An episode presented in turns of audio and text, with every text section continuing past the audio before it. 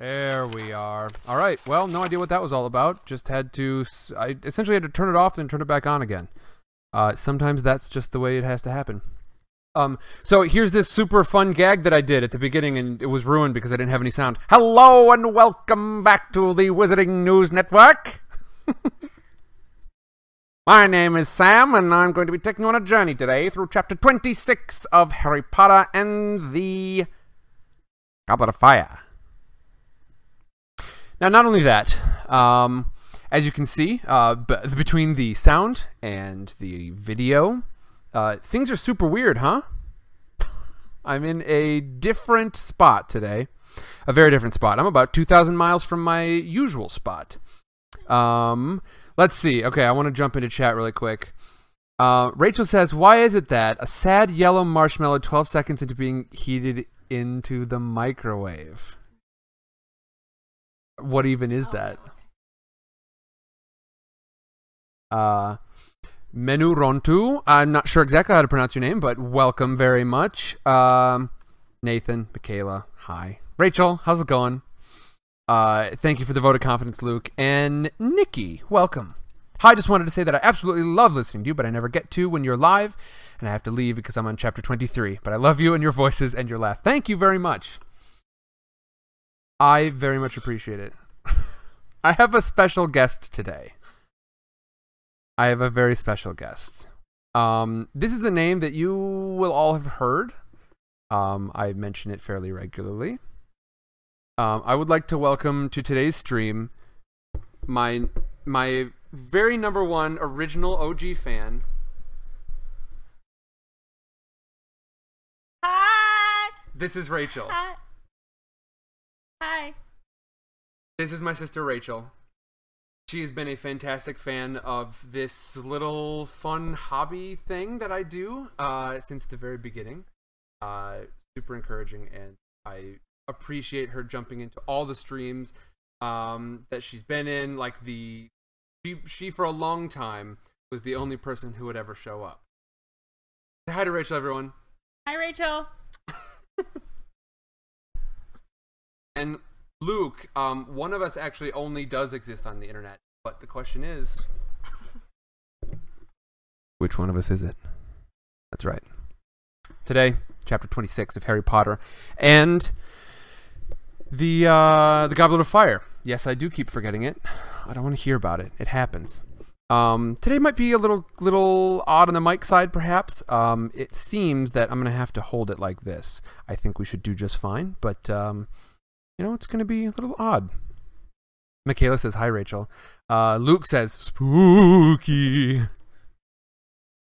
I'm excited today because I, let's see, I've done streaming from different locations before. I can't remember if I've streamed from here before.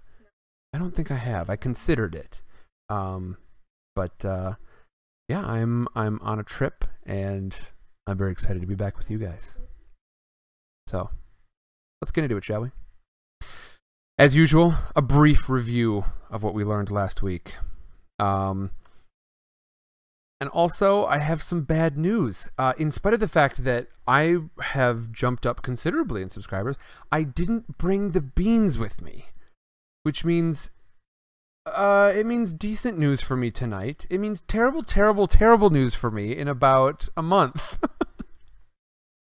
um, there are so many beans. I'm gonna have to take care of so many beans. I'm. It's just gonna be the bean stream. It's gonna be bean stream. Harry Potter ASMR. Sam eats beans. Chapter 24, Rita Skeeter's scoop. We got um we got a different look at Hagrid than we usually do through the eyes of uh, a just a terrible woman. Um she is Rita Skeeter. She is a journalist. Hmm. I'd like to think the term journalist carries some more responsibility than she seems to apply to it. But she is a journalist, and uh, she writes an article about Hagrid titled Dumbledore's Giant Mistake. Um, it seems that she somehow found out about Hagrid's uh, being half giant. Um, Harry and Ron found out, but only because they were in the wrong place at the wrong time. They thought they were the only one. Um, Michaela says, "No beans, we riot." Menu says the entire box all at once. That's what Cassidy's been suggesting. Um, to me, it seems like it just reduces it reduces the punch of the individual bean. But I'm no I'm not a bean engineer. I'll leave it up to Jelly Belly for that. Hagrid, of course, is devastated. Um, it seems that the wizarding community at large is very much anti-giant and anti-half-giant. Not only that, but the sub who fills in for Hagrid seems to be doing a pretty good job. Um, they go down and try to bang on Hagrid's door, get him to come out, but he doesn't seem to be. No, he doesn't seem to be uh, very accessible right now. He doesn't answer the door. There's another issue the egg. Harry got a golden egg during uh, his first task, and now he is tasked with um, uh, essentially solving the riddle of the egg. When it opens, it makes this terrible squealing noise, this wailing sound, and uh, he has been having the darndest time figuring out what it is. Ludo Bagman offers him some help, perhaps an perhaps a suspicious amount of help, to be honest. Uh, it doesn't seem like he's helping any of the other contestants, even um, even Cedric Diggory. General, how's it going? Um, let's see. The Ludo Bagman's being odd with some uh, some goblins. They finally get in uh, to Hagrid's cabin. He's been bawling his eyes out, and Dumbledore himself is is down there trying to reason with Hagrid. He insists that uh, I'm all right, General. Um, I will say uh, I'm feeling feeling very faint, very jaundiced. uh, if there's anything stressing me out, it's my hair. It's just the flyaways drive me nuts. All right. Um, Dumbledore is insistent that Hagrid will keep his job. He will not bow to the pressure, because of course. Um, let's see. I, li- I really like the line that he has. Um, if you are looking for universal approval, what is it? Really, Hagrid, if you are holding out for universal popularity, I'm afraid you will be in this cabin for a very long time. I think that's an excellent line. Never hold out for universal popularity. Nobody's going to get it. Matter of fact, I had somebody, I had somebody in the uh, comments tell me to stop doing the voices and just read it in my normal voice. It's uh, that's all right. I get it, but uh, you know what? Not everybody's gonna love the same things about about things that you do. Not everyone's gonna love the same things you do, and uh, not everything. Not everyone's gonna love the same things about something that you do, even if you both love the same thing. Uh, General asks, "Do you have Victorian fainting sickness?" I must. Somebody get me some absinthe. So, we learned a little bit about uh, a little bit about Hagrid's relationship with Dumbledore. Uh, it seems like the two of them. Uh, it seems like Dumbledore has done a lot for Hagrid, and because of that, Hagrid is very loyal. Um, in the next chapter, Harry finally puts his pride away and takes Cedric Diggory's advice to take a bath with the egg. Odd advice, right? Moaning Myrtle pops up. That's a little disconcerting, huh? Um, she just sort of peeks out in the darkness, in the uh, in the shadows, while Harry is preparing to take a bath. She's a weird one. She's an odd one. I've yeah, General, fetch me my snuff box. Menu. Thank you very much. Menu says, "I love your voices. It really brings me into the story. I like doing them."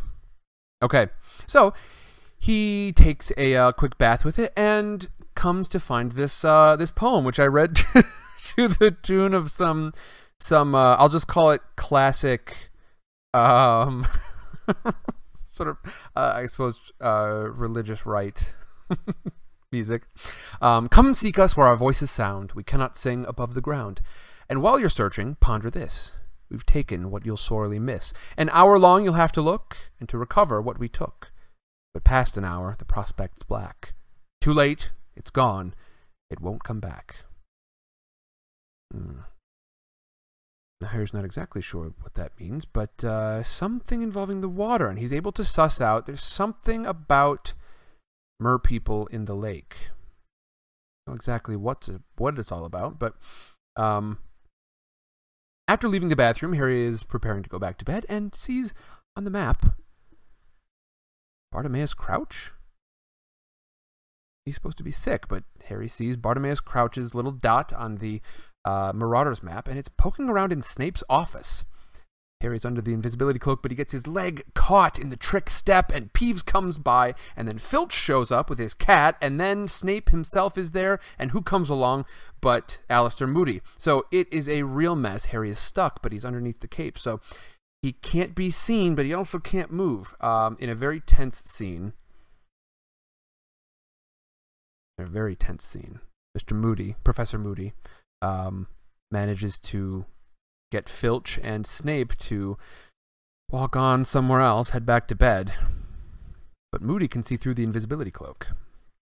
So he uh, asks Harry kind of what's going on, returns his his uh, egg to him through some some threatening toward Snape, and then uh, at the end of this interaction asks if he can borrow the Marauders map because it seems like it would be pretty useful in his hunt for dark wizards and keeping Harry safe. And that is where we're at. So, wonderful people, thank you very much for joining me on this remote episode of Sidecar Stories Harry Potter Out Loud and the Goblet of Fire. Let's get into the chapter, shall we? Hi, Daniele. Dianelli. Hello, Dianelli. We've already got a we've already got a hashtag Beanstream. All right, who's ready to do this thing? One chapter tonight, and then uh, I'll hang around for a little bit afterward. We can talk a bit, and then uh, call it a night. It's a it's a slightly longer than average chapter though. We got plenty to do. Here we go.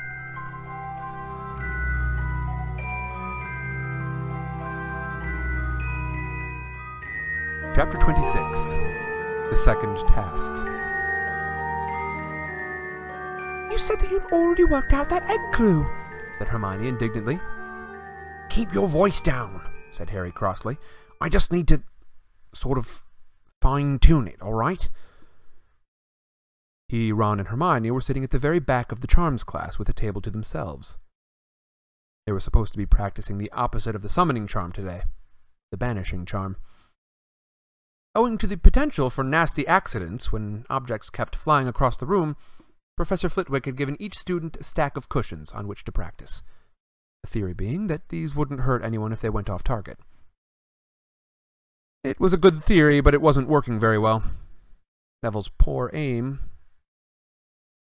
Uh, Neville's aim was so poor that he kept accidentally sending much heavier things flying across the room. Professor Flitwick, for instance. Just forget about the egg for a minute, all right?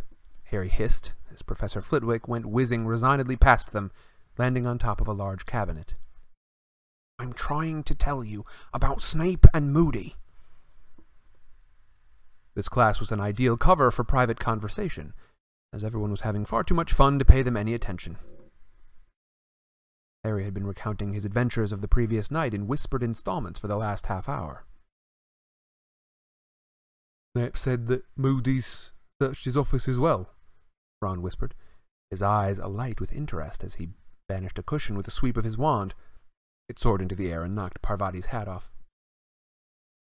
Well, do you reckon that Moody's here to keep an eye on Snape as well as Karkaroff? Well, I don't know if that's what Dumbledore asked him to do, but he's definitely doing it, said Harry, waving his wand without paying much attention that his cushion did an odd sort of belly flop off the desk. Moody said that Dumbledore only lets Snape stay here because he's giving him a second chance or something. What? said Ron, his eyes widening, his next cushion spinning high into the air, ricocheting off the chandelier, and dropping heavily into Flitwick's desk. Harry, maybe Moody thinks Snape put your name in the goblet of fire. Oh, Ron, said Hermione, shaking her head skeptically. We thought we thought that Snape was trying to kill Harry before, and it turned out he was saving Harry's life, remember? She banished a cushion and it flew across the room and landed in a box that they were all supposed to be aiming at. Harry looked at Hermione, thinking. It was true that Snape had saved his life once, but the odd thing was Snape definitely loathed him, just as he loathed Harry's father when they had been at school together. Snape loved talking point. Mm, Snape loved taking points from Harry, but certainly never missed an opportunity to give him punishments, or even to suggest that he should be suspended from the school. I don't care what Moody says, Hermione went on. Dumbledore is not that stupid. He was right to trust Hagrid and Professor Lupin, even though loads of people wouldn't have given them jobs, so why shouldn't he be right about Snape? Even if Snape is a bit... Evil, said Ron promptly. Come on, Hermione, why are all of these dark wizard catchers searching his office then? Why has Mr. Crouch been pretending to be ill? said Hermione, ignoring Ron. It's a bit funny, isn't it? That he can't manage to come to the Yule Ball, but he can get up here in the middle of the night when he wants to. You just don't like Crouch because of that elf, Winky, said Ron, sending a cushion soaring out the window. You just want to think that Snape is up to something, said Hermione, sending her cushion zooming neatly into the box. I just want to know what Snape did with his first chance, if he's on his second one, said Harry grimly. His cushion, to his very great surprise, flew straight across the room and landed neatly on top of Hermione's.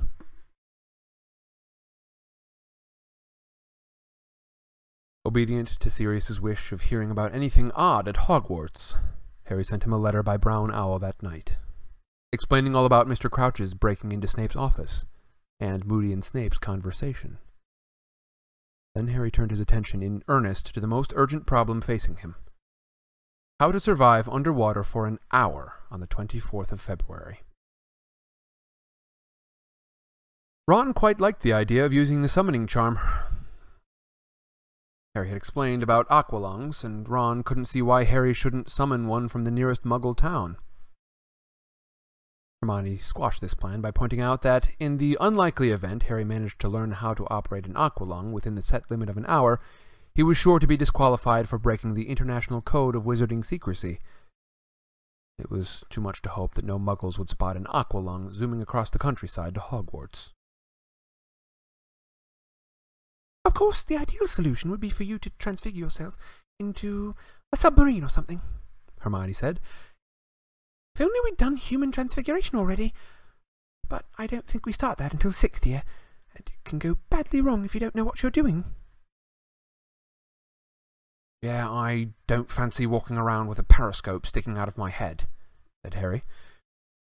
I suppose I could always attack someone in front of Moody. He might do it for me. I don't think he would let you choose what you wanted to be turned into, though, said Hermione seriously. No, I think that your best chance is some sort of charm. So Harry, thinking he would soon have had enough of the library to last him a lifetime, buried himself once more among the dusty volumes, looking for any spell that might enable a human to survive without oxygen. However, though he, Ron, and Hermione searched through their lunchtimes, evenings, and whole weekends, though Harry asked Professor McGonagall for a note of permission to use the restricted section, hmm, though Harry asked Professor McGonagall for a note of permission to use the restricted section, and even asked the irritable, vulture-like librarian, Madame Pince, for help, they found nothing. Nothing whatsoever that would enable Harry to spend an hour underwater and live to tell the tale. Familiar flutterings of panic were starting to disturb Harry now, and he was finding it difficult to concentrate in class again. The lake, which Harry had always taken for granted as just another figure. Mm, the lake, which Harry had always taken for granted as just another feature of the grounds, drew his eyes whenever he was near a classroom window a great iron gray mass of chilly water whose dark and icy depths were starting to seem as distant as the moon. Just as it had been before he faced the horntail, time was slipping away, though nobody had bewitched the clocks to go extra fast.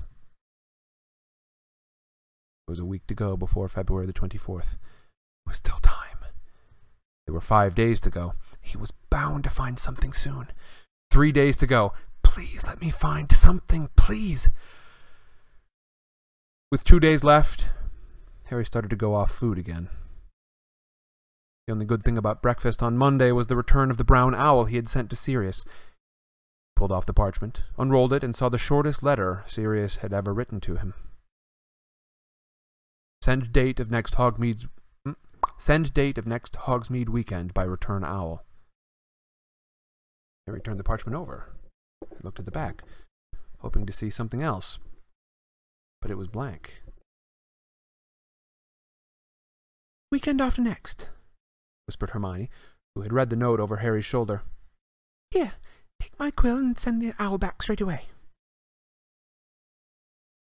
Harry scribbled the dates down in the back of Sirius's letter, tied it onto the brown owl's leg, and watched it take flight again.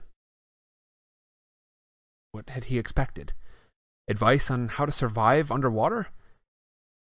He had been so intent on telling Sirius all about Snape and Moody, he had completely forgotten to mention the egg's clue. What's he want to know about the next Hogsmeade weekend for? I don't know, said Harry dully. The momentary happiness that had flared inside him at the sight of the owl had died. Oh, come on. Care of magical creatures. Whether Hagrid was trying to make up for the blast-ended Skrewts, or because there were now only two Skrewts left, or because he was trying to prove that he could do anything that Professor Grubbly Plank could, Harry didn't know. But Hagrid had been continuing her lessons on unicorns ever since he'd returned to work. It turned out Hagrid knew quite as much about unicorns as he did about monsters, though it was clear he found their lack of poisonous fangs disappointing. Today he had managed to capture two unicorn foals. Unlike full grown unicorns, they were pure gold. Parvati and Lavender went into transports of delight at the sight of them, and even Pansy Parkinson had to work extra hard to conceal how much she liked them. Easier to spot than the adults, Hagrid told the class. They turn silver when they're about uh, two years old. In a bit, you can pat 'em if you want. Give 'em a few of these sugar lumps. You okay, Harry? Hagrid muttered, moving aside slightly while most of the others swarmed around the baby unicorns. Yeah, said Harry. Just nervous, eh? said Hagrid. Bit, said Harry. Harry, said Hagrid, clapping a massive hand on his shoulder so that Harry's knees buckled under its weight. I've been worried about you. I'd, I'd have been worried about you before I saw you take on that horntail, but now I oh, know you can do anything you set your mind to. I'm not worried about it at all. You're going to be fine. You got your clue worked out, haven't you? Harry nodded, but even as he did so, an insane urge to confess that he didn't have any idea how to survive at the bottom of the lake for an hour came over him. He looked up at Hagrid. Perhaps he had to go into the lake sometimes to deal with the creatures in it. He looked after everything else on the grounds, after all. You're going to win, Hagrid growled, patting Harry's shoulder again, so that Harry actually felt himself sink a couple of inches into the soft ground. I know it. I can feel it. You're going to win, Harry. Harry just couldn't bring himself to wipe the happy, confident smile off Hagrid's face. Pretending he was interested in the young unicorns, he forced a smile in return and moved forward to pat them with the others. By the evening before the second task, Harry felt as though he were trapped in a nightmare. He was fully aware that even if, by some miracle, he managed to find a suitable spell, he'd have a real job mastering it overnight. How could he have let this happen? Why hadn't he got to work on the egg's clue sooner? Why had he ever let his mind wander in class? What if a teacher had once mentioned how to breathe underwater? He sat with Hermione and Ron in the library as the sun set outside, tearing feverishly through page after page of spells, hidden from one another by the massive piles of books on the desks in front of them. Harry's heart gave a huge leap every time he saw the word water on a page, but more often than not, it was merely take two pints of water, half a pound of shredded mandrake leaves, and a newt. I don't reckon it can be done, said Ron's voice flatly from the other side of the table. There's nothing. Nothing. Closest was that thing to dry up puddles and ponds, but uh, that drought charm, it was nowhere near powerful enough to drain the lake. There must be something, Hermione muttered, moving a candle closer to her. Her eyes were so tired she was poring over the tiny prints of old and forgotten bewitchments and charms, with her nose about an inch from the page. They'd have never set a task that was undoable. They have, said Ron. Harry, just go down to the lake tomorrow, right? Stick your head in, yell at the mer people to give back whatever they've nicked, and see if they chuck it out. Best you can do, mate. There's a way of doing it, Hermione said crossly. There just has to be. She seemed to be taking the library's lack of useful information on the subject as a personal insult. It had never failed her before. I know what I should have done, said Harry, resting face down on saucy tricks for tricky sorts. I should have learned to be an animagus like Sirius. An animagus was a wizard who could transform into an animal. Yeah, could have turned into a goldfish any time you wanted, said Ron. Or a frog, yawned Harry. He was exhausted. It takes years to become an animagus. Then you have to register yourself and everything, said Hermione vaguely, now squinting down at the index of weird wizarding dilemmas and their solutions. Professor McGonagall told us, remember? You've got to register yourself with the improper use of magic office. What animal you become, and your markings, so you can't abuse it. Hermione, I was joking, said Harry wearily. I know I haven't got a chance of turning into a frog by tomorrow morning. Oh, this is no use, Hermione said, snapping shut weird wizarding dilemmas. Who on earth wants to make their nose hair grow into ringlets? I wouldn't mind, said Fred Weasley's voice. Be a talking point, wouldn't it? Harry, Ron, and Hermione looked up. Fred and George had just emerged from behind some bookshelves. What are you two doing here? Ron asked. Looking for you, said George. McGonagall wants you, Ron. And you, Hermione. Why? said Hermione, looking surprised. I don't know. She was looking a bit grim, though, said Fred. We're supposed to take you down to her office, said George. Ron and Hermione stared at Harry, who felt his stomach drop. Was Professor McGonagall about to tell Ron and Hermione off?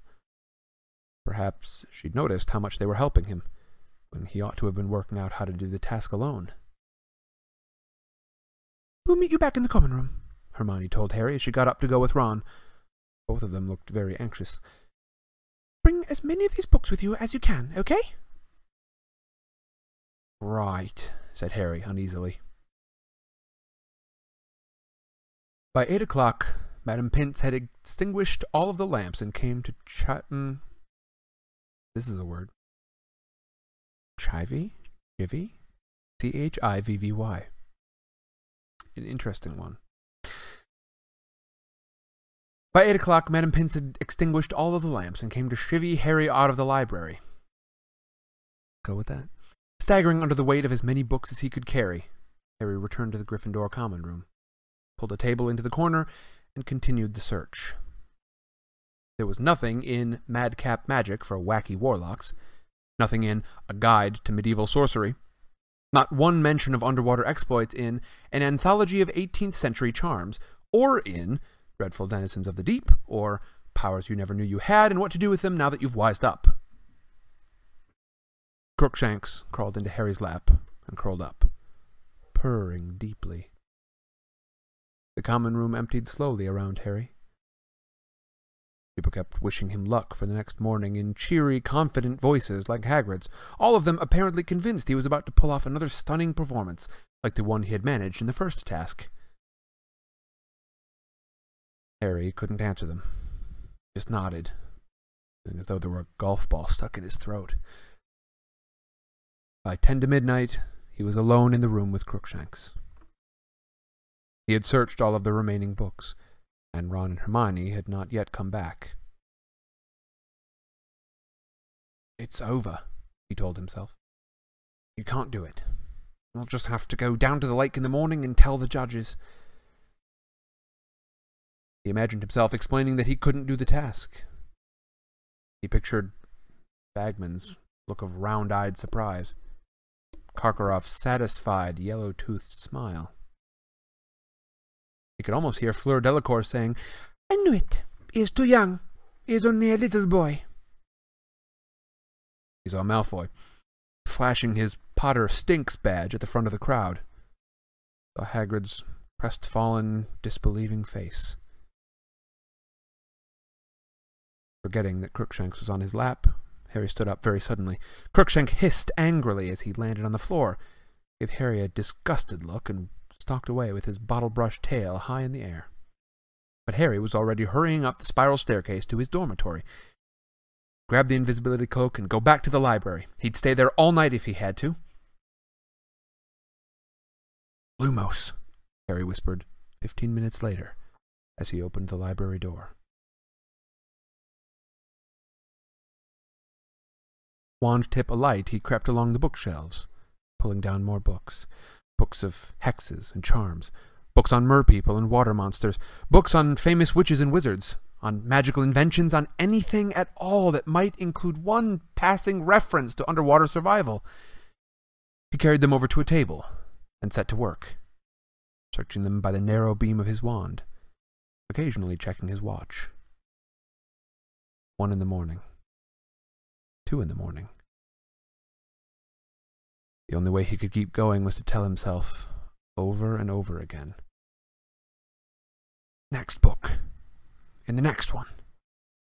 The next one.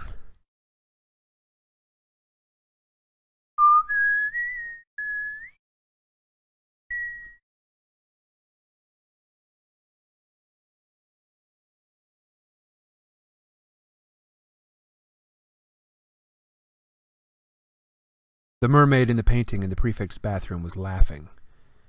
Harry was bobbing like a cork in bubbly water next to her rock, while she held his firebolt over his head. Come and get it. She giggled maliciously. Come on, jump. I can't, Harry panted, snatching at the firebolt and struggling not to sink. Give it to me.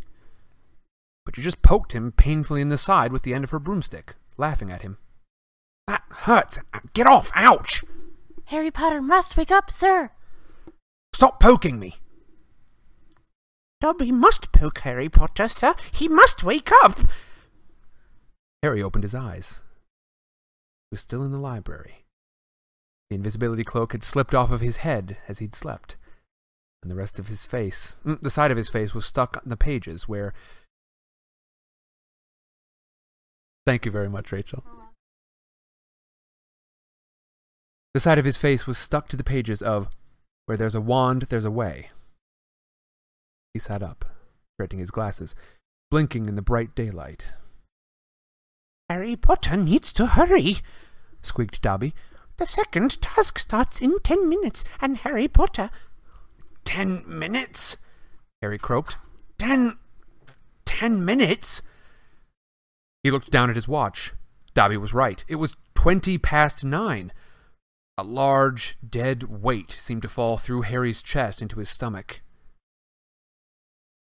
Hurry, Harry Potter! squeaked Dobby, plucking at Harry's sleeve.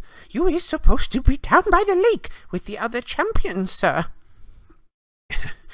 it's too late, Dobby, Harry said hopelessly. I'm not doing the task. I don't know how. Harry Potter will do the task, squeaked the elf. Dobby knew Harry had not found the right book, so Dobby did it for him. What? said Harry. But you didn't know what the second task is. Dobby knows, sir.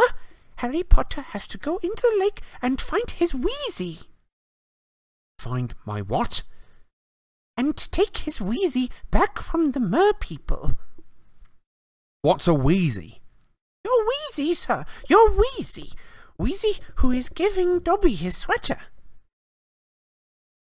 Dobby plucked at the shrunken maroon sweater he was wearing over his shorts. What? What? Harry gasped. They've got. They've got Ron? The thing Harry Potter will miss most, sir. squeaked Dobby. But past an hour. The prospect's black, Harry recited, staring horror struck at the elf. Too late, it's gone. It won't come back. Dobby, what have I got to do? You has to eat this, sir, squeaked the elf, and he put his hand in the pocket of his shorts and drew out a ball of what looked like slimy, grayish green rat tails. Right before you go into the lake, sir. Gillyweed. What's it do? Asked Harry, staring at the gillyweed. It will make Harry Potter breathe underwater, sir. Dobby, said Harry frantically. Listen, are you sure about this? He couldn't quite forget that the last time Dobby had tried to help him, he had ended up with no bones in his right arm. Dobby is quite sure, sir, said the elf earnestly. Dobby hears things, sir. He is a house elf. He goes all over the castle as he lights the fires and mops the floors. Dobby heard Professor McGonagall and Professor Moody in the staff room talking about the next task. Dobby cannot let Harry Potter lose his Wheezy. Harry's doubts vanished. Jumping to his feet, he pulled off the invisibility cloak, stuffed it into his bag, grabbed the gillyweed, and put it into his pocket, then tore out of the library with Dobby at his heels. Dobby is supposed to be in the kitchen, sir, Dobby squealed as they burst into the corridor. Dobby will be missed. Good luck, Harry Potter. Sir, good luck. I'll see you later, Dobby, Harry shouted, and he sprinted along the corridor and down the stairs, three at a time.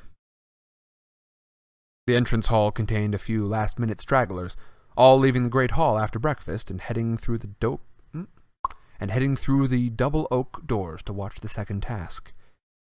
They stared as Harry flashed past, sending Colin and Dennis Creevey flying as he leapt down the stone steps and out onto the bright, chilly grounds. Whoa, whoa, whoa, whoa! That's not in the book. I just like doing the creepy voices. As he pounded down the lawn, he saw that the seats that encircled the dragon's enclosure in November were now ranged along the opposite bank, rising in stands that were packed to the bursting point and reflected in the lake below. The excited babble of the crowd echoed strangely across the water as Harry ran flat out around the other side of the lake toward the judges, who were sitting at another gold draped table at the water's edge. Cedric, Fleur, and Krum were beside the judges' table, watching Harry sprint toward them.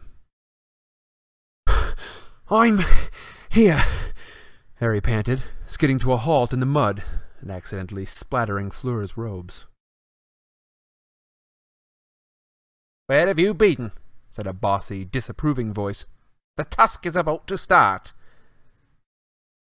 Harry looked around. Percy Weasley was sitting at the judge's table. Mr. Crouch had failed to turn up again. Now, now, Percy, said Ludo Bagman, who was looking intensely relieved to see Harry. Let him catch his breath. Dumbledore smiled at Harry, but Karkaroff and Maxime didn't look too pleased to see him. It was obvious from the looks on their faces that they had thought he wasn't going to turn up. Harry bent over, hands on his knees, gasping for breath. He had a stitch in his side that felt as though he had a knife between his ribs, but there was no time to get rid of it. Ludo Bagman was now moving among the champions, facing them along the bank at intervals of ten feet. Harry was on the very end of the line, next to Krum, who was wearing swimming trunks and was holding his wand ready. All right, Harry, Bagman whispered as he moved Harry a few feet further away from Krum. Know what you're gonna do? Yeah, Harry panted. massaging his ribs. Bagman gave Harry's shoulder a quick squeeze and returned to the judge's table. He pointed his wand at his throat as he had done at the World Cup, said, Sonorus! and his voice boomed out across the dark water toward the stands. Well, all our champions are ready for the second task, which will start on my whistle. They have precisely an hour to recover what has been taken from them. On the count of three, then. One, two, three!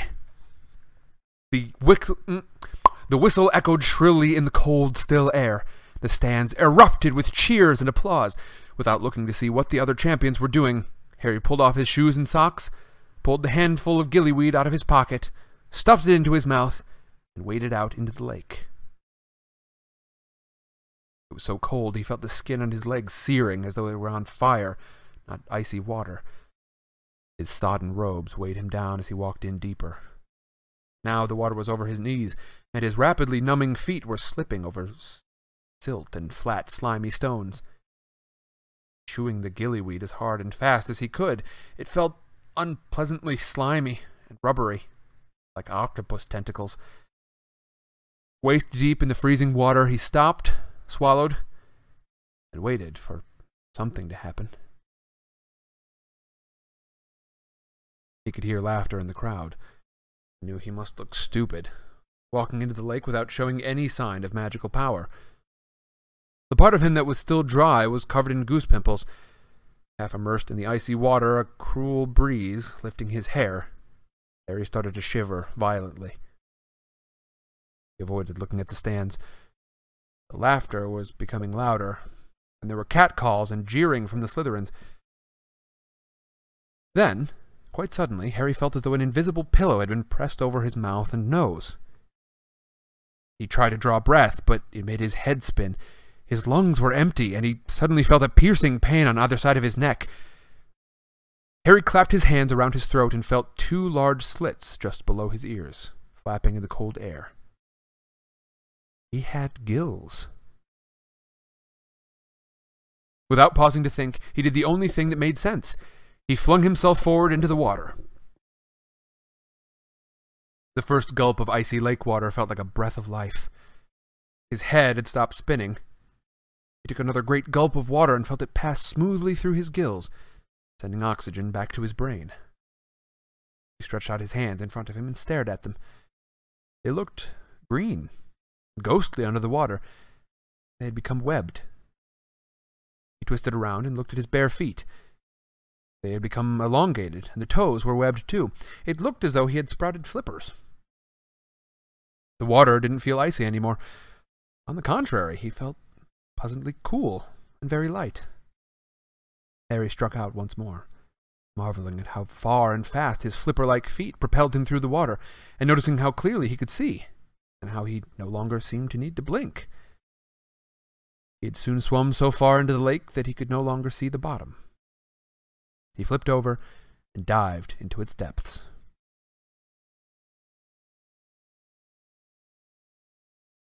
Silence pressed upon his ears as he soared over a strange, dark, foggy landscape. He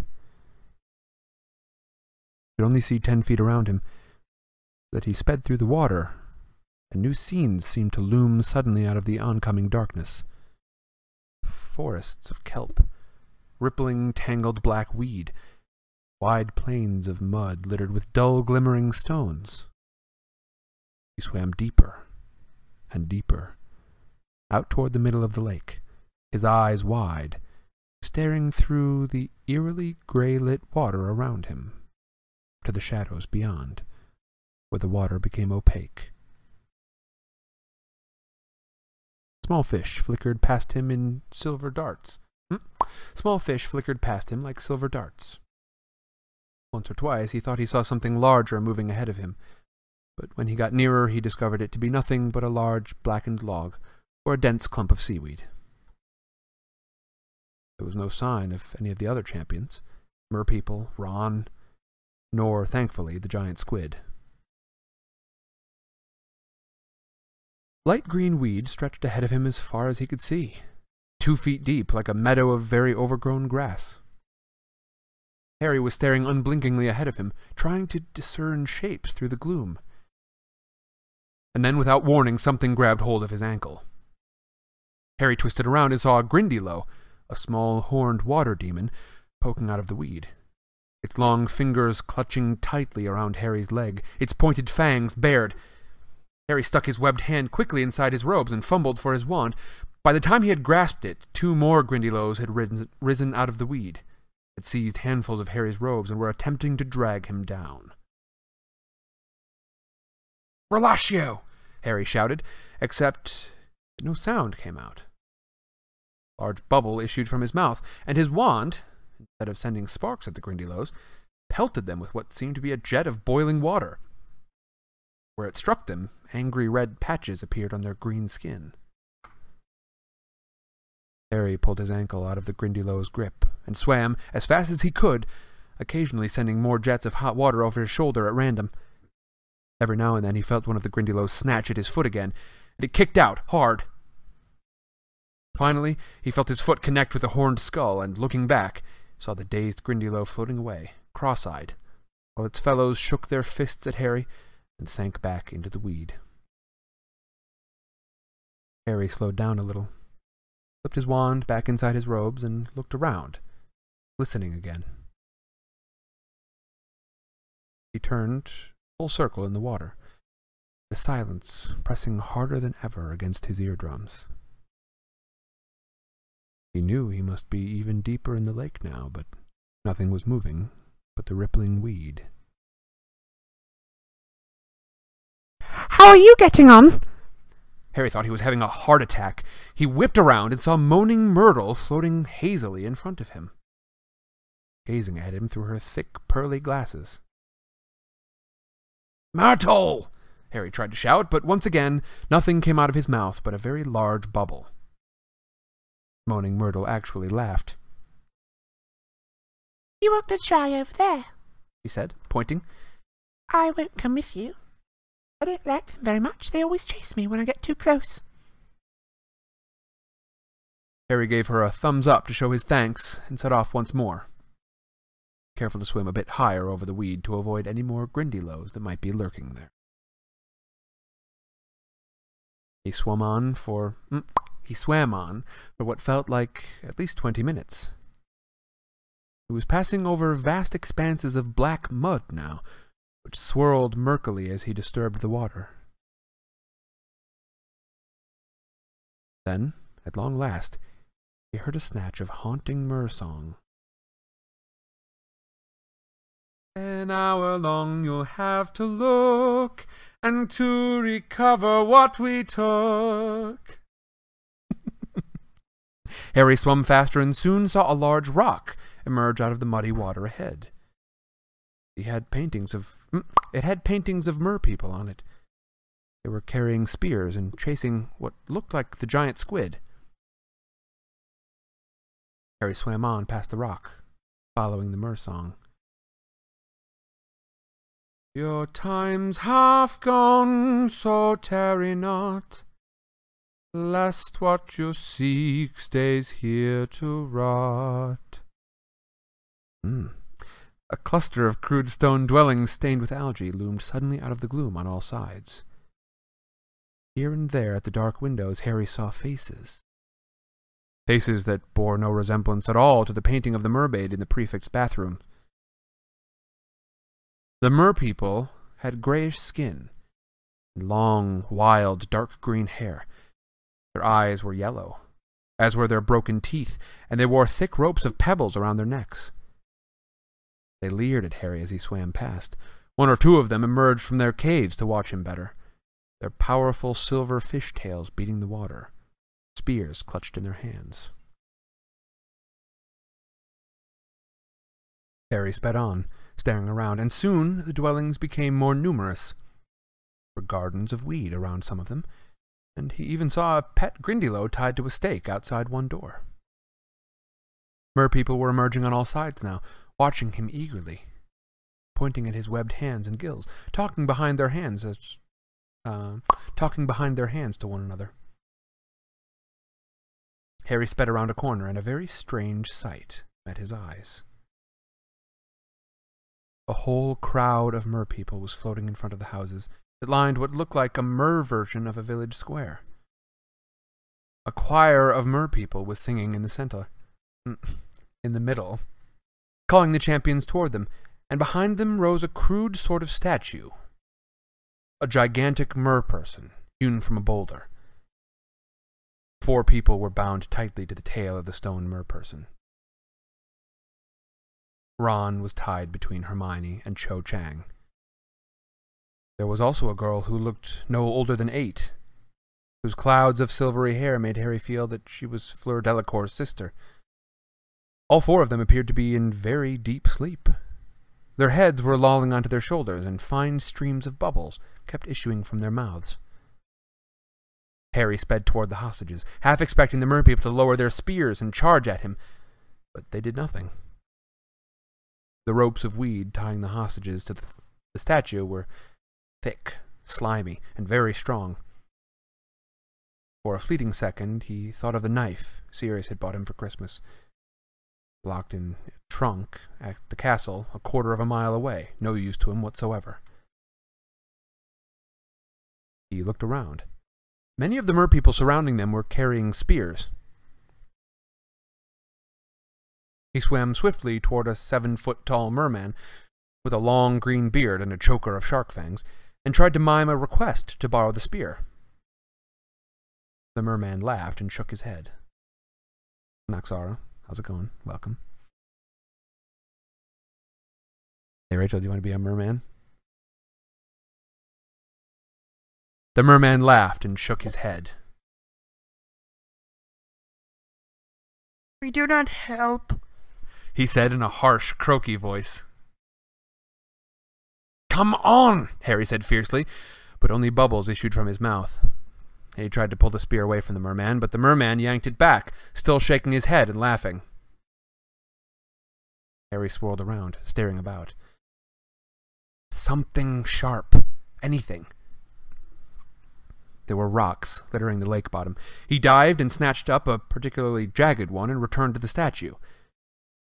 Began to hack at the ropes binding Ron, and after several minutes' hard work, they broke apart. Ron floated, unconscious, a few inches above the lake bottom, drifting a little in the ebb of the water. Harry looked around. There was no sign of the other champions. What were they playing at? Why didn't they hurry up? He turned back to Hermione, raised the jagged rock, and began hacking at her bindings too. At once, several pairs of strong gray hands seized him. Half a dozen mermen were pulling him away from Hermione, shaking their green haired heads, laughing. You take your own hostage. One of them said to him. Leave the others. No way!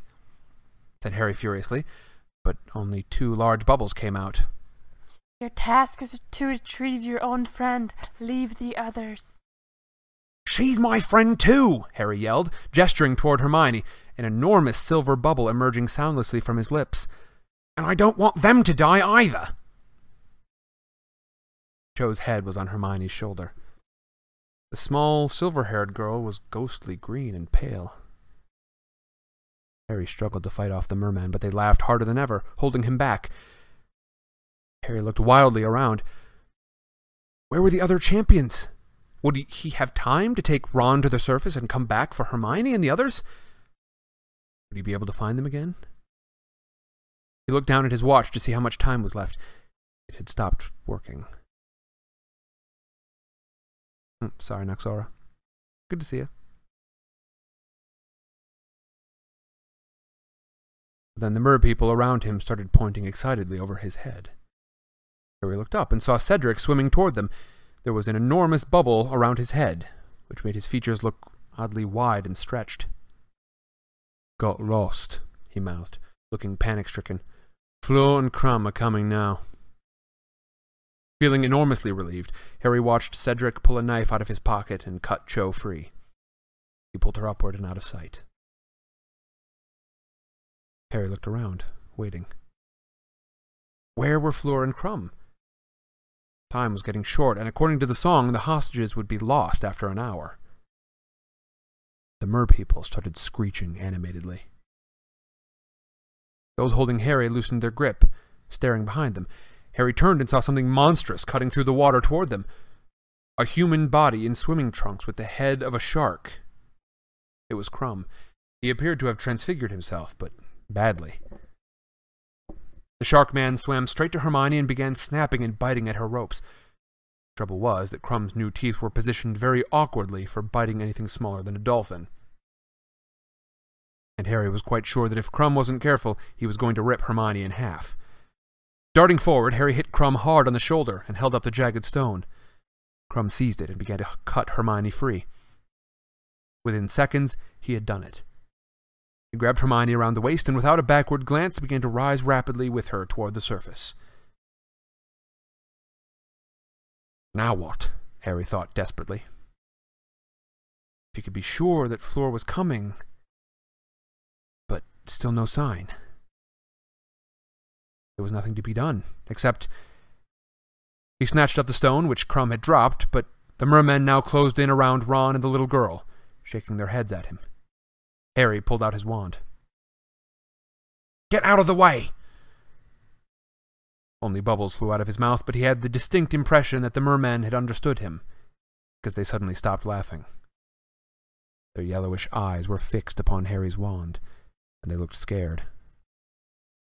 There might be a lot more of them than there were of him, but Harry could tell by the looks on their faces that they knew no more about magic than the giant squid did.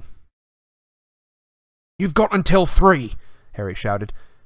A great stream of bubbles burst from him, but he held up three fingers to make sure they got the message. One! He put down a finger. Two! He put down a second one. They scattered. Harry darted forward and began to hack at the ropes binding the small girl to the statue, and at last she was free. He seized the little girl around the waist, grabbed the neck of Ron's robes, and kicked off from the bottom. It was very slow work. He could no longer use his webbed hands to propel himself forward. He worked his flippers furiously, but Ron and Fleur's sister was like a potato filled sack dragging him back down. He fixed his eyes skyward though he knew they must still be very deep. The water above him was so dark. Merpeople were rising with him. Harry could see them swirling around him with ease, watching him struggle through the water. Would they pull him back down to the depths when the time was up? Did they perhaps eat humans? Harry's legs were seizing up with the effort of keeping swimming. What? Harry's legs were seizing up with the effort to keep swimming. His shoulders were aching horribly with the effort of dragging Ron and the girl. He was drawing breath with extreme difficulty. He could feel pain on the sides of his neck again. He was becoming very aware of how wet the water was in his mouth, and yet darkness was definitely thinning now. He could see daylight above him. He kicked hard with his flippers and discovered that they were nothing more than feet. Water was flooding through his mouth, into his lungs. He was starting to feel dizzy, but he knew light and air were only ten feet above him. He had to get there. He had to. Harry kicked his legs so hard and fast it felt as though his muscles were screaming in protest. His very brain felt waterlogged. He couldn't breathe. He needed oxygen. He had to keep going. He could not stop. And then he felt his head break the surface of the lake. Wonderful, cold, clear air was making his face wet again. He gulped it down, feeling as though he had never breathed properly before, and, panting, pulled Ron and the little girl up with him.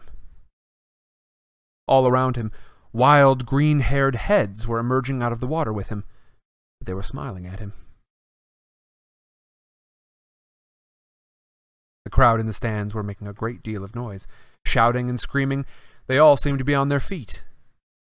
Harry had the impression that they thought that Ron and the little girl might be dead, but they were wrong.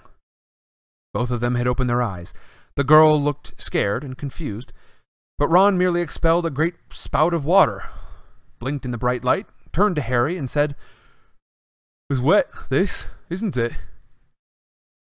Then he spotted Flora's sister.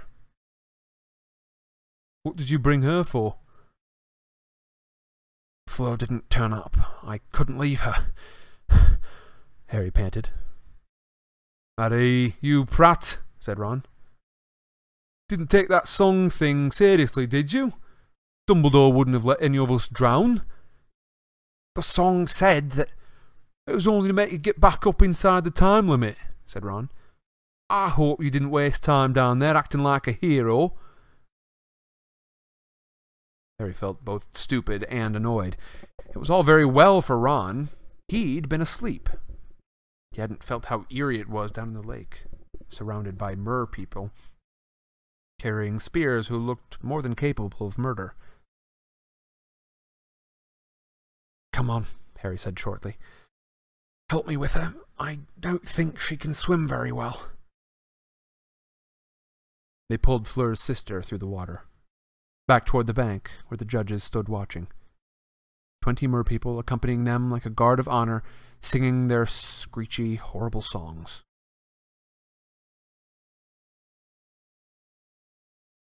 Harry could see Madame Pomfrey fussing over Hermione, Krum, Cedric, and Cho, all of whom were wrapped in thick blankets.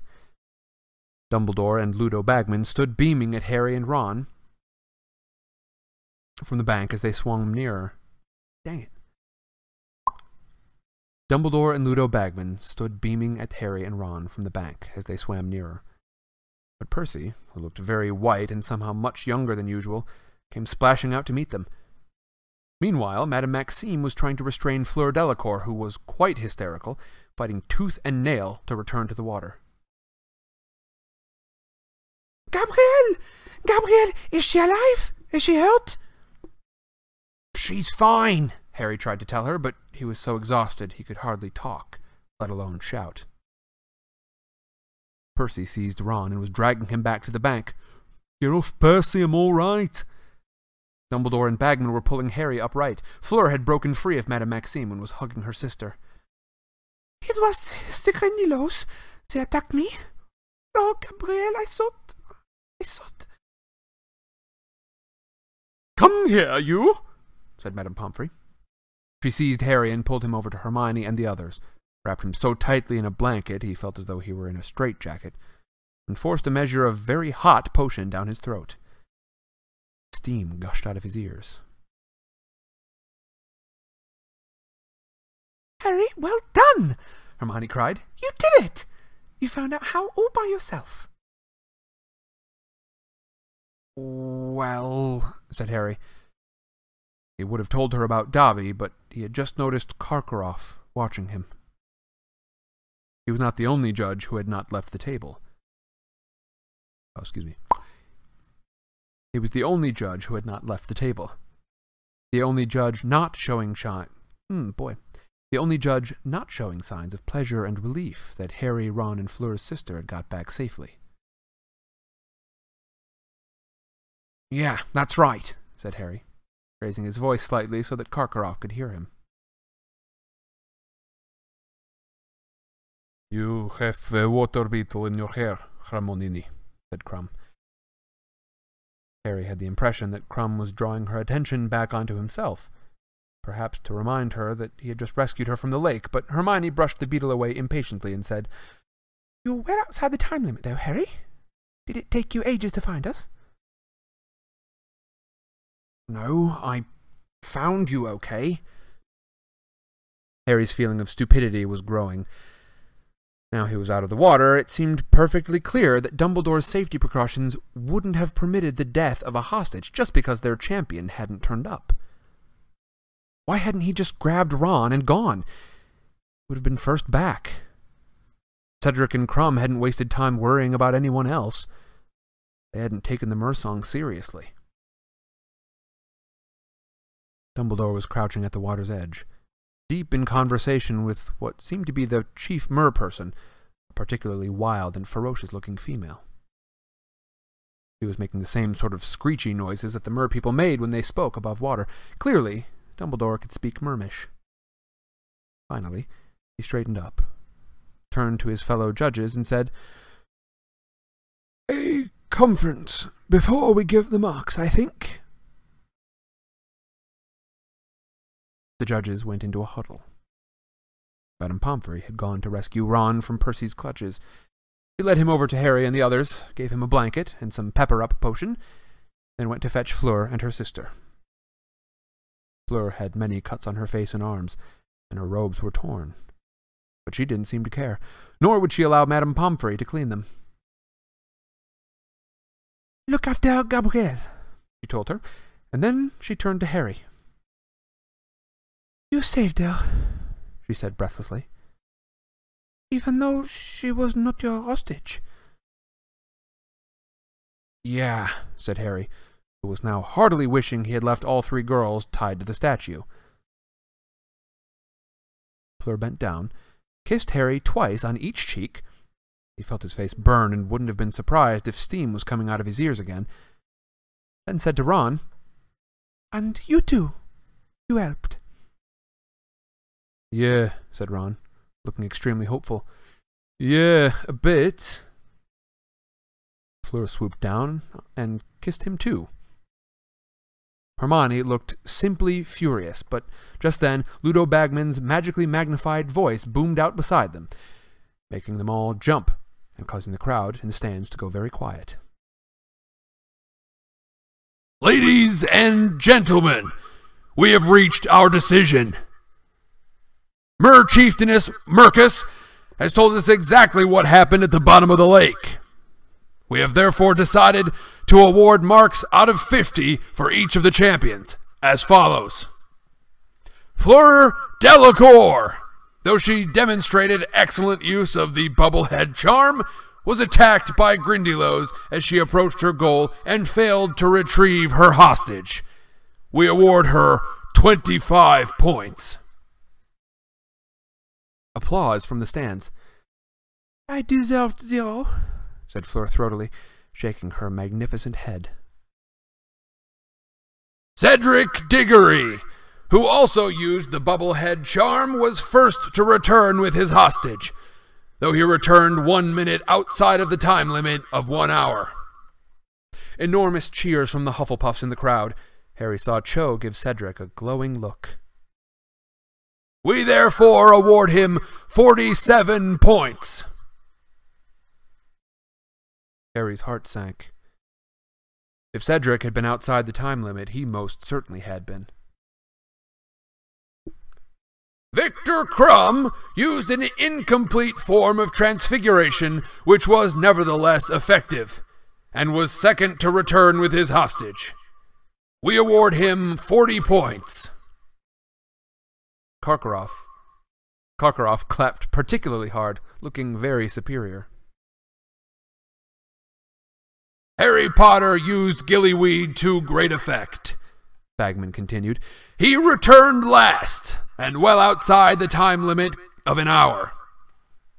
However, the Mer Chieftainess informs us that Mr. Potter was the first to reach the hostages, and that the delay in his return was due to his determination to return all hostages to safety, not merely his own.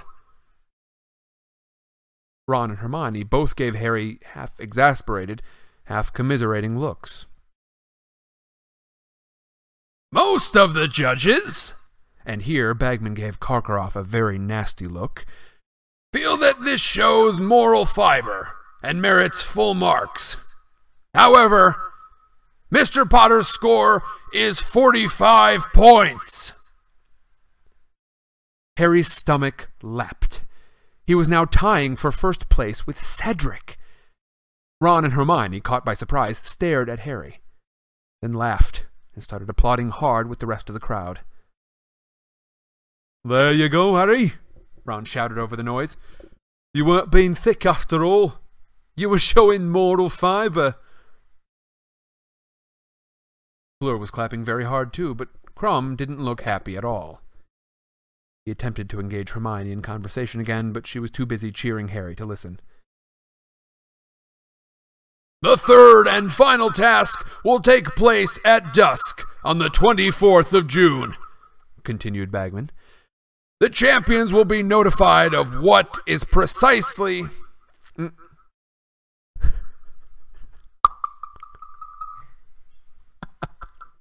The champions will be notified of what is coming precisely one month beforehand. Thank you all for your support of the champions. I hope all that Bagman stuff was audible. It was over, Harry thought dazedly, as Madame Pomfrey began herding the champions and hostages back to the castle to get into dry clothes. It was over. He had got through. He didn't have to worry about anything now until June the 24th.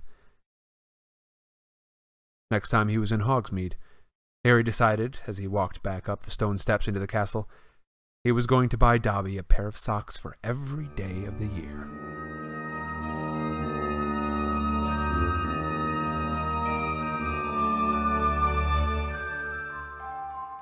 And that is the end of chapter 26. Back to the library we go. Thank you all so much for watching. General says, let's see, y'all been talking about the Lightning Thief musical. Not something I'm familiar with. Uh, General says it's the musical adaptation of The Lightning Thief by Rick Riordan. Uh, Riordan? Riordan? I don't remember exactly. It's super good. It also it's also nothing like the movie, so that's an automatic plus. Uh, my personal favorite song from it is Good Kid because it literally describes my life almost perfectly, except I've gone through six years in the past five. Oh, I've gone through six schools in the past five years. That is, that's rough. That's a lot. That's a lot of moving around. Um, Kit Koch, who I can't keep track of all y'all anymore, says nice effects. And Luke says yes, audible and good for Bagman. Excellent. Okay. It does make a weird echo. It actually started to uh, give me some feedback.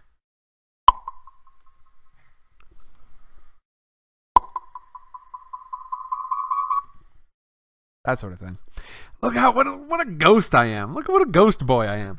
Um. And uh, yes, it, the yeah the pop noises. it's a weird one with that. I'm glad y'all could hear it. So that is going to be my last chapter for tonight. I am going to stick around a little bit with y'all in chat here. Um, I I've uh, I've been enjoying this a lot. It's nice to be able to do it even from this remote location. I'm glad I don't have to take a full month break because the channel is doing well. Really, it is. Um, I've had 84 subscribers. It looks like in the last month, which is fantastic. Um, I'm really happy to see people here. Um, I am. I'm trying to make plans. I know it's not going to happen while I'm here, but I think uh, once the school year starts up, uh, essentially, I want to. I want to do. So, I want to make some changes here to the stream. Maybe not to this stream. I might let this one kind of continue as it's going, but I'd like to do maybe less with the pictures and more with the sounds, or I could maybe do more of both. Um, I am curious to know um, how many people actually watch when they watch this. Um, I'm still definitely going to need images, but uh, I'm trying to decide like if I want to sort of balance that.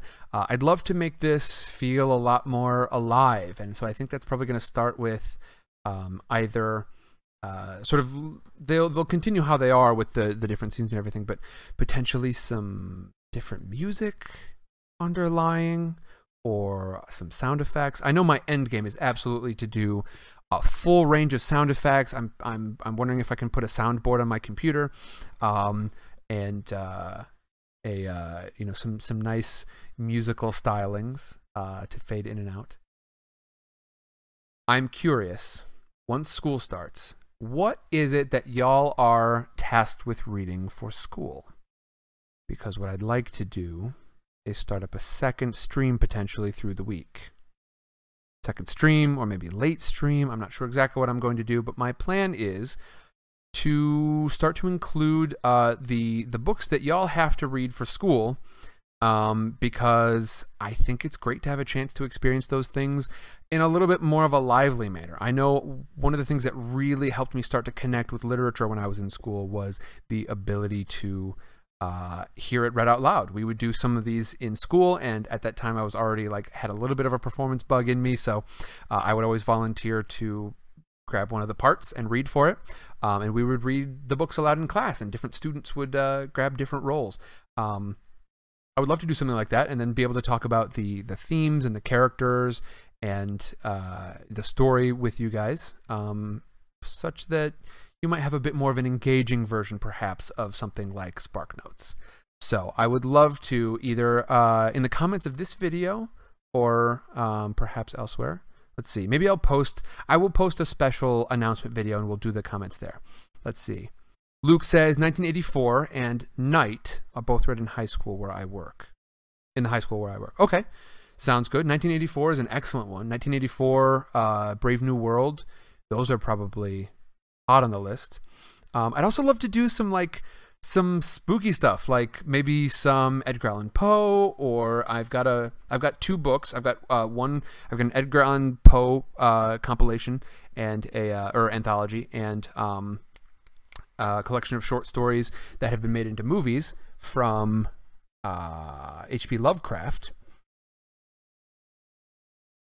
And uh, I think uh, uh, let's see, Michaela, I believe. Uh, no, Nathan and Michaela. It was you guys. It was the two of you. Read um, Scary Stories to Tell in the Dark. I have suggested that one. Um, Michaela is saying, Will you read the APA manual to me? I don't even know what that is. What is the APA manual? And General says, I got accepted into a creative arts high school. I'm super excited. Well done. Well done, General. Hope you have a good one. 1984, Scarlet Letter, I assume, will be on there at some point. Um, and yes, for some of those, I think it would be just the two of us. Indeed. Uh, yeah, there we go. I think uh, I think there are some some excellent options for other books to read. But yeah, I'm curious to know what you guys are reading for in school or read in school, etc. Uh, because honestly, there have been a surprising number of you that are uh, older than I anticipated. You know, I think I'm I'm dealing with more peers than I am, uh, you know, young individuals here, which I think is fantastic. Romeo and Juliet, Romeo and Juliet, of course, of course, Romeo and Juliet. That would be awesome. That'd be wonderful. Cass could be Romeo and I'll be Juliet. Okay. Um, so, with that, anyone who missed it before, I want to re-invite my my friend to the stage. Uh, let's see. So Michaela's saying the American Psychological Association Manual, how to format APA. I see. Okay. So, um, here is my sister Rachel Hi. She again as i said at the start of the stream it has been uh my my number one my longest fan uh, since the beginning of this she was the one who encouraged me to actually do it and she was the one who stuck with me every week when i was having terrible terrible streaming issues and uh, things weren't working um what is it that you're reading right now for high school anything We read Romeo and Juliet. Sure, Romeo and Juliet. Yeah. Um, have there been any books that you really thought uh, were incredibly boring? Street. House on Mango Street. Okay, I remember that one. Oh, we read that, yeah. Got a shout out about the Odyssey, Old Man in the Sea, The Good Earth. That one I don't recognize. There's one called uh, Speak, but Speak. I wasn't in that Okay. class when. Gotcha. Okay. And how did you feel about your first experience reading on the stream? I think I was pretty good. I- for that, I thought it was. Give this woman a Tony. Tony. Give her a Tony. Um, in all seriousness, I could have done better, but it was very fun. This is my self-critical sister Rachel. She uh she is also a performer. Um I have had such a hard time being in town at the same time of one of your performances. It's gross. Or put me on Broadway, please. Say that again. Christy Altomare, put me on Broadway, please. So this is a person that you have really fallen in love with over the course of your uh experience with the musical Anastasia. Anastasia. So I I've learned that um Anastasia this is a musical. It's on Broadway right now. Yes. Uh, well, it's on tour, It's on tour now. but Oh, that's right. You caught one of the very last shows, right? It closed. four days after. Go. Speaking of which, um, Pretty Woman closing. Okay. Or, As you guys can see, Rachel has a, a bit of a performance bug as well. Um, but she had a great experience watching Anastasia, which I found out is not like a it's not a musicalification of the Disney movie. like the real. Yeah. Um, and you have really fallen in love with this performer. Yes, What's her name again? Christy Altomare Christy Altomare. right now. What's she doing in Africa? okay. Are you like following her, her Instagram or something? Yeah. Gotcha. All right. And what would you say is your favorite song? In a crowd of thousands. Okay. Also, the Neva flows, which is a part you. Should, The Neva Flows. well, I mean that's the song, but the character Gleb sings. Okay. Yeah, she's been wanting me to play this character that I'm not familiar with called Gleb, uh, which I think is a, a very funny name. Uh, let's look at chat really quick. Uh, Romeo and Juliet. Um, maybe some Aleister Crowley to shake up their minds, to shake up some minds.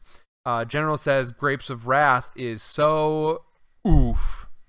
Uh, Luke says loved Old Man in the Sea, and General says yes, turtles are super cool and all, but I don't want to read an entire chapter about one crossing the street. I have no doubt it has a good message. I wouldn't know. I couldn't finish it, but the writing is tedious. I think uh, there, there's definitely some. Uh, there are definitely some. For instance, I loved the Odyssey, and Cassidy was not a big fan. How did you feel about it? I thought it was interesting. um, I think this is a perfect example of why uh, some of these classic works would be an excellent option for this stream. I'd love to get your your you you another one. Yeah, go for it. Okay, so there's another book called The Curious Incident of the Dog in the Nighttime, Okay. and it was made into a Broadway play. Okay. That's all I got. All right. There's another one. Another one for the list. Um, yeah, I'm gonna have to find a way to compile a good list. I think it's probably gonna end up being I will put an announcement video up. Um, it's gonna be another one of those like it's five seconds long. Uh, go ahead and we'll put your your um uh your options as the comments in that because I would love to hear about it. This is where I would typically do beans. Who sent me those beans? Me. This has been the girl who has been. Oh, wait, no, I didn't. No. No, uh, it was someone that gave him to you. Sure, sure, sure. No, I know about that. Uh, yeah, no, it wasn't. Uh, I'll, general, I, I'm also aware that that this is a, a space of opinions. We're discussing art, and because of such, nearly all of this is going to be a matter of opinion, and nobody's harshing you for it. There were plenty of things. Uh, I had a real, I had real trouble with um, uh, things fall apart. Uh, that one was tough for me, in my opinion. Luke has also heard good things about A Dog in the Night. Cass or uh, Rachel, I think um, Luke, of anybody that I don't know personally, Luke has been one of my my uh, longest running fans. He was on the Instagram back when I was still using the Instagram actively. I gotta get back in there. Um, Manu Rontu is, is wondering, uh, what's your favorite way to have a butterbeer? Frozen. Frozen. Frozen. I feel like I feel like I want to try a warm version of it with way less sugar. Can I get a diet butterbeer Well, like apple cider. or something? Yeah. Um.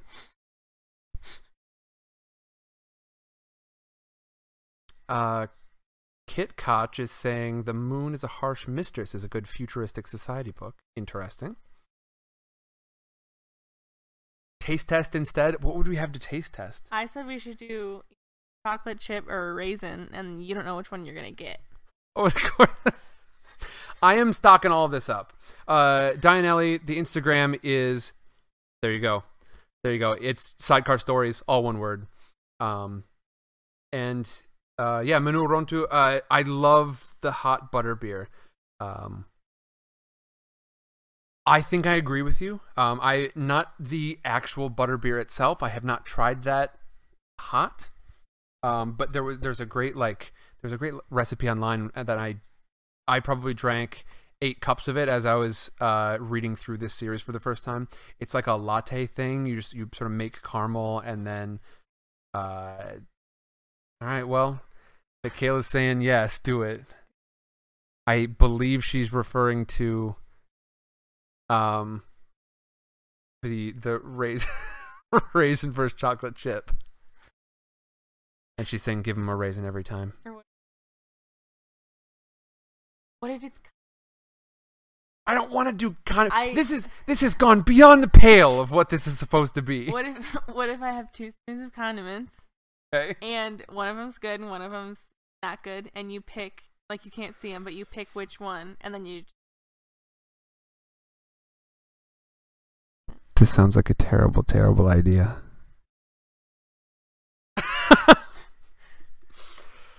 Ugh. Tell you what, we will make a plan for next week for what's going to happen. Um, or for next stream. Uh, because things are up in the air. Uh, while I'm traveling, my schedule is, is really wonky. But uh, I want to say a special, special thank you to Rachel. Um, because she is the one. Not only has she been a very, a very good early uh, member of the stream. Also, she has uh, facilitated some interesting connections for me in the magical world. Uh, she was responsible for getting those beans sent over. She was responsible for our stream mascot, Ike, the Ukrainian Iron Belly. Good stuff. It's not easy to do. It's not easy to do as a muggle trying to coordinate things in the wizarding world. And I think you would make a great delegate from the Muggle world to the Ministry of Magic.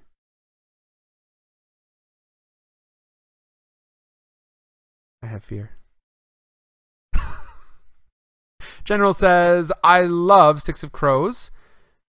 Um, let's see. Michaela says, I come for the stories, but I stay for the taste testing.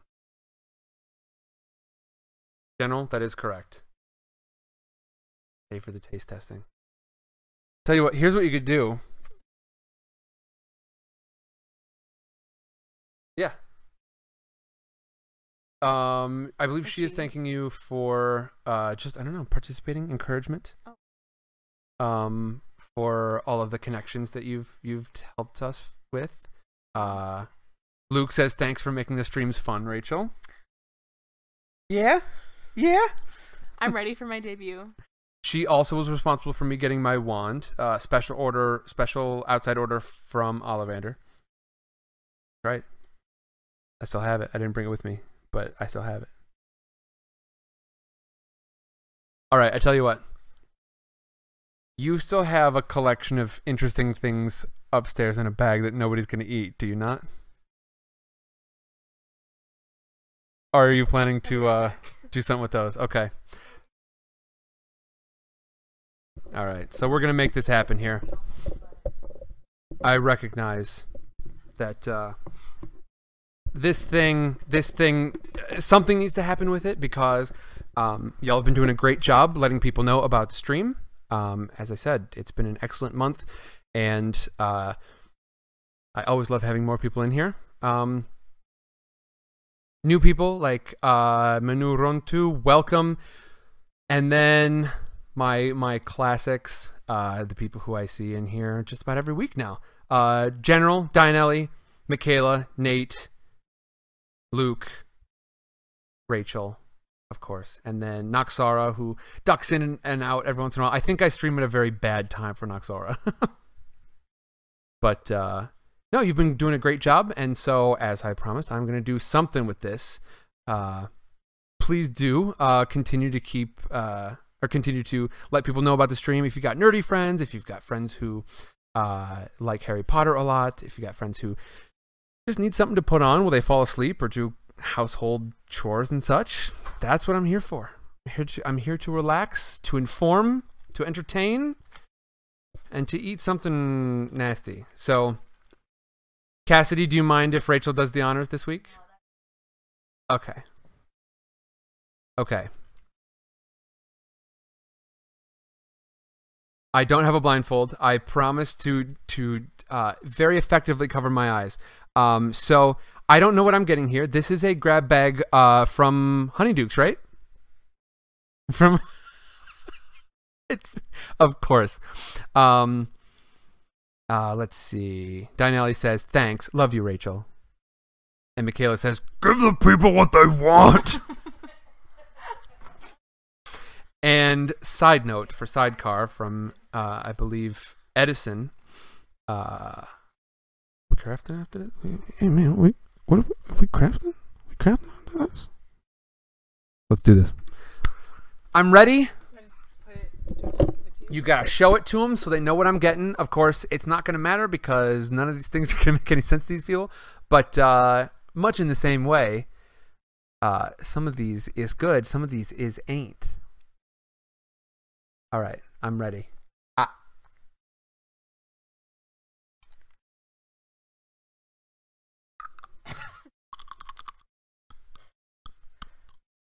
You hear that? It feels like it's. Oh man, they're huge though. they're enormous. When I get a bean, at least I can just down the bean and be done with it. Oh, it's it's like an enormous chalky jelly bean. Uh, thank you. Rachel has just handed me my very empty water mug. oh, it's so chalky. Wait a second. Come here. Oh, come in here. Yeah. Okay, you're pale too. But I was thinking it looked like you were normal colored. This isn't. No. This is not a white shirt that I'm wearing. I've also been getting some sun. Oh, I think I would. oh sure, just pull one off the shelf. Yeah. hmm This this whole shelf over here underneath the IDK is uh, the restricted section. uh, absolutely, we can do one more. Michaela says this is penance for forgetting your beans. I accept. All right. Oh, by the way, that one was the liver of a fairy. You're welcome. Fairy liver. You'd think they'd be It was shaped like a heart, though. sweeter or softer or something. Ugh.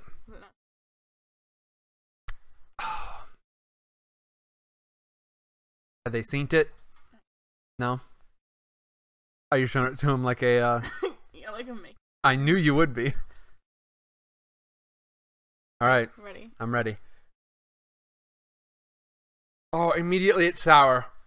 Oh, and it's real gushy. I have a texture thing. I have a texture problem. This is not a fun game.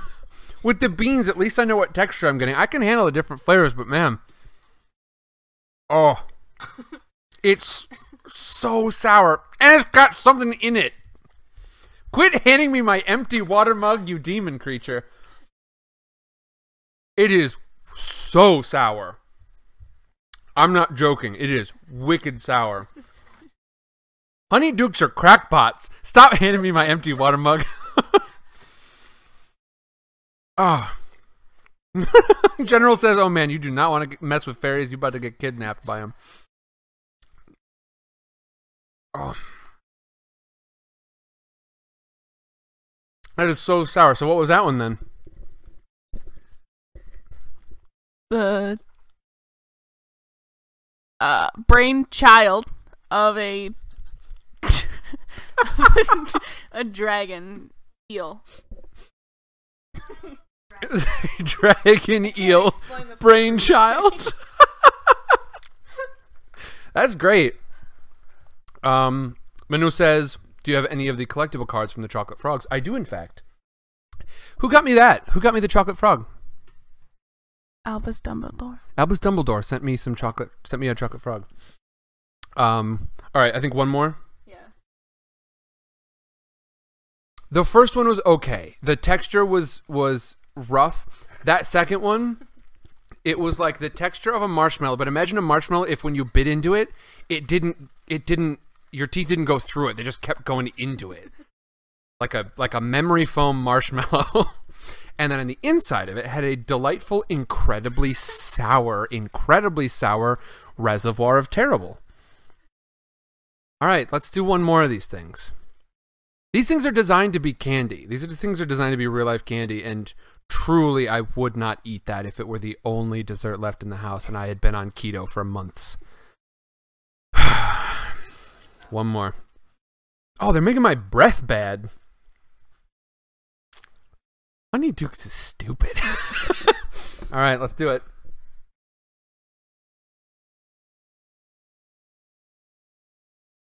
I think I feel like the longer she takes to show you, the worse it's going to be.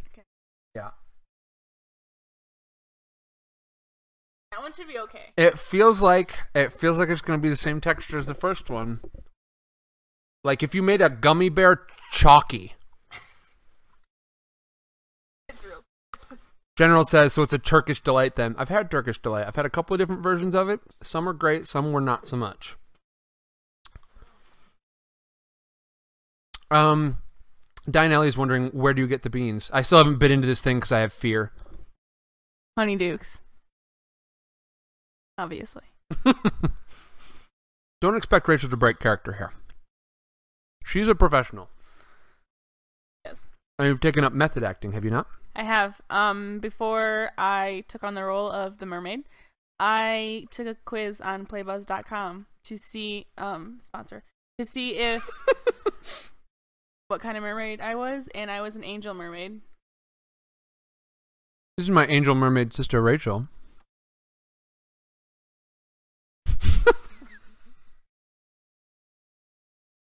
She does this for visibility.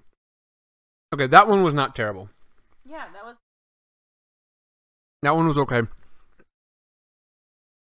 A little on the sour side, but I would call it much like closer to a, an actual strawberry than like a strawberry flavored thing. If you want to be in this frame right now, you can be if you want that. The I keep first one. I keep turning it and she keep The first one was was a heart shape. It was a heart shape. However, it was the liver of a fairy. The Mhm. second one was um shape of a volcano. Mhm. Um, and it was the it was brainchild, the brainchild of a dragon eagle. which makes me feel bad now that I ate it. And then the last It was it was a bad brainchild. It was a brainchild about something terrible. Yeah, it was bad. And then um the last one was It was okay. it was the shape of a strawberry. Okay. However, it was the Was it like the Um, soul of a strawberry? it was the footprint of the um Do it. Shoot your say, shot. It was it was the footprint of the mouse who ate the big red ripe strawberry. the red ripe strawberry. Of course. So it tastes like strawberry. That makes sense. It makes sense to me. It's Okay, fine. That's good. We're going with it. This is the wizarding world of Harry Potter, not the perfectly logical, straight lined world of Harry Potter. I hope you all have had a great night. this has been fascinating. Rachel, again, thank you so much for all of your support throughout all this. I very much appreciate you keeping me going, especially when I didn't have anybody else here to do so. Um, on here. Um, of course, I would like to thank Cassidy and my mom, Nate, Michaela, everyone else for uh, helping me get where I am, and uh, all of you wonderful people uh, for uh, joining me here along the way. Get that, taking that book down. What's the, what book is it? Good night. Biography. Good night, everybody. Have a great week. I'll be posting throughout uh, the coming week to keep you guys updated on what time we're going to be doing things. But uh, thank you so much for watching. I love you. Stay fabulous.